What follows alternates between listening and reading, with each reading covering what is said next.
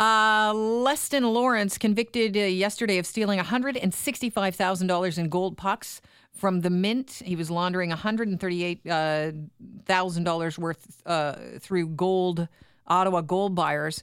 Uh, Justice Peter Doody, I kid you not, yes, Said that he usually worked by himself and he could have put them in his pocket without anybody seeing. His locker uh, contained Vaseline and latex gloves. A lot of information, I understand that, but you know, really, the big, uh, the big wow in this story is assigning uh, judges to the case here. You know, Doody, Because Doody. he was I think your name's all over this one. Would you? Justice because that's Doody. how he was getting it out of the. It was suitcasing it, as Schizis would say. Isn't that incredible?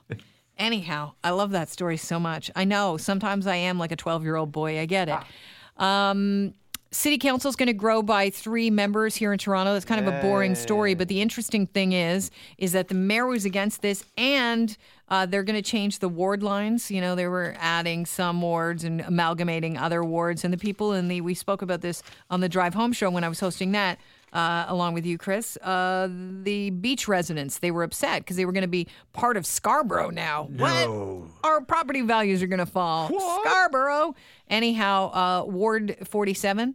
The uh, option that they wanted, it will maintain the long-standing bo- boundary with Victoria Park Avenue. So, people in the beaches, you won that battle. There you go. Congratulations. Good for you. And yay, more politicians. That's all we needed. Speaking of politicians, let's talk about the most awkward meeting ever. It takes that awkward Tinder date to a new level. The uh, Donald Trump met with Obama today in the White House. Now, let me tell you why I think this is awkward. Not, you know, the obvious. You know, he, uh, of course, was uh, was endorsing uh, Clinton, but the more obvious is like what has been said in the past. Here's Trump. They're losers. They're babies. He's talking about the Obamas. Here's what Obama said on Trump. I think the Vermont, uh, Republican nominee is unfit uh, to serve as president. Uh, I said so last week, and uh, he keeps on proving it. Now, cut to today. Only moments ago, Obama and Trump together in the White House. Here's how the meeting actually went. This was a meeting that was going to last for maybe 10 or 15 minutes, and uh, we were just going to get to know each other. We had never met each other. Uh, I have great respect. Uh, the meeting lasted for almost an hour and a half, and it could have, as far as I'm concerned, it could, could have gone on for a lot longer. Yeah, that's not someone popping bubble wrap, wrap in the background. That's uh, cameras going off.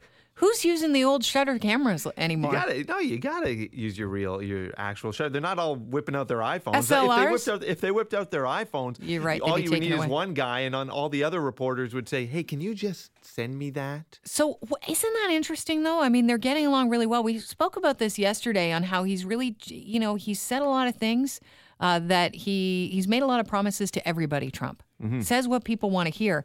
And check this out: less than 24 hours after he was elected, uh, that was was voted in as elect president of the United States, uh, statement calling for a total and complete shutdown of Muslims entering the U.S. mysteriously vanished vanished from his campaign website. Oh, Now it redirects you to a donation uh, page. It says, We made history. America is back. Contribute 10, 25, 50 to $100.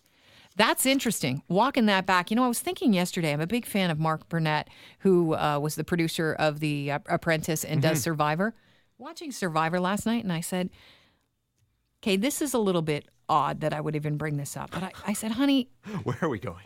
what if Mark Burnett has produced Donald Trump's campaign? I mean, the whole thing, because they're really good friends. And what if they sat down over beers one day and he said, Look, Mark, will you on the side do this?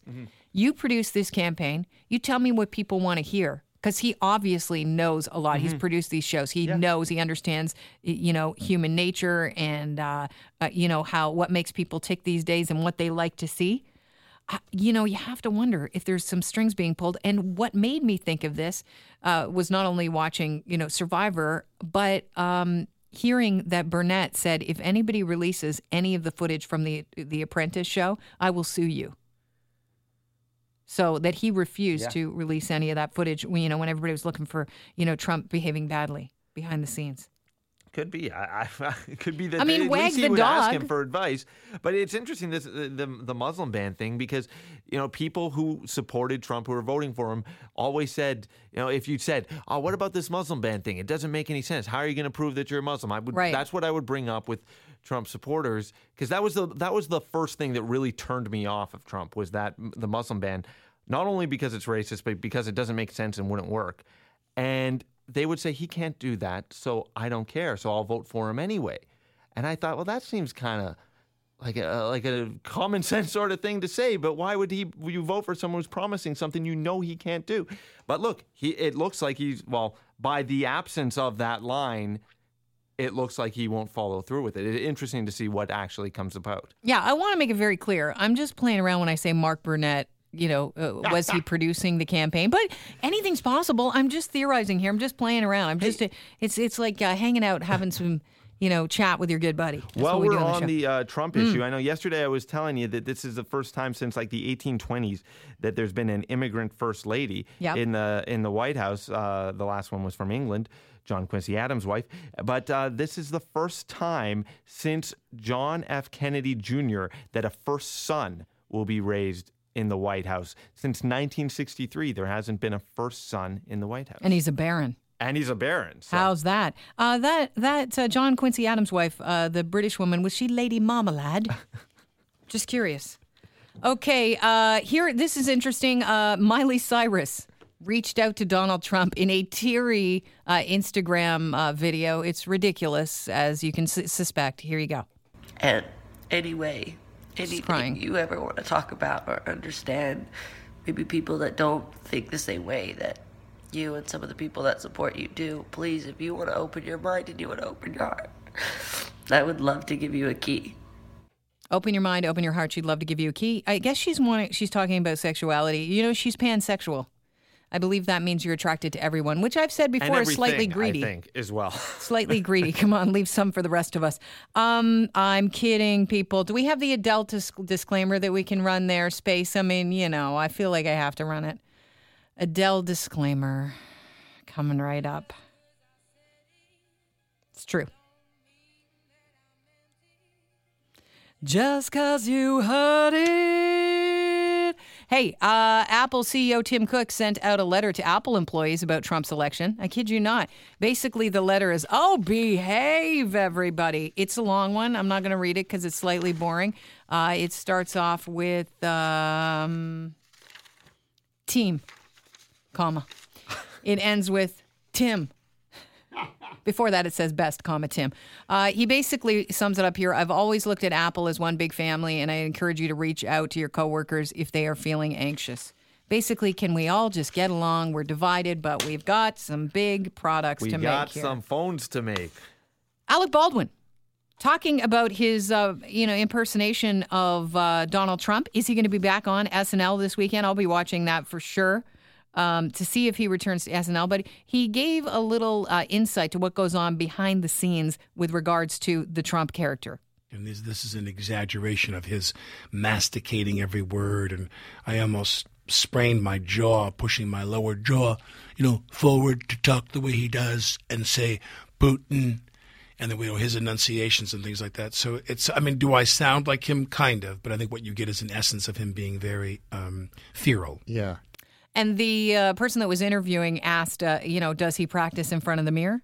I would sit in a room while they were doing my makeup and I would say, grab them by the blank, grab, grab, you know, try to get his, his uh, enunciation. You could say it on cable or Howard Stern. Give a little insight as well to how he, you know, because there, D- D- Darrell Hammond and other people could have uh, done the Trump character. Mm-hmm. They've very talented uh, a group of actors eh, on that uh, on that show right now. And Alec Baldwin said he was actually approached by Lorne Michaels. And he, you know, he didn't pursue it. He didn't say, "Hey, I got a good Trump up my sleeve." They came to him and said, "Could you do Trump? We think you'd be perfect for it."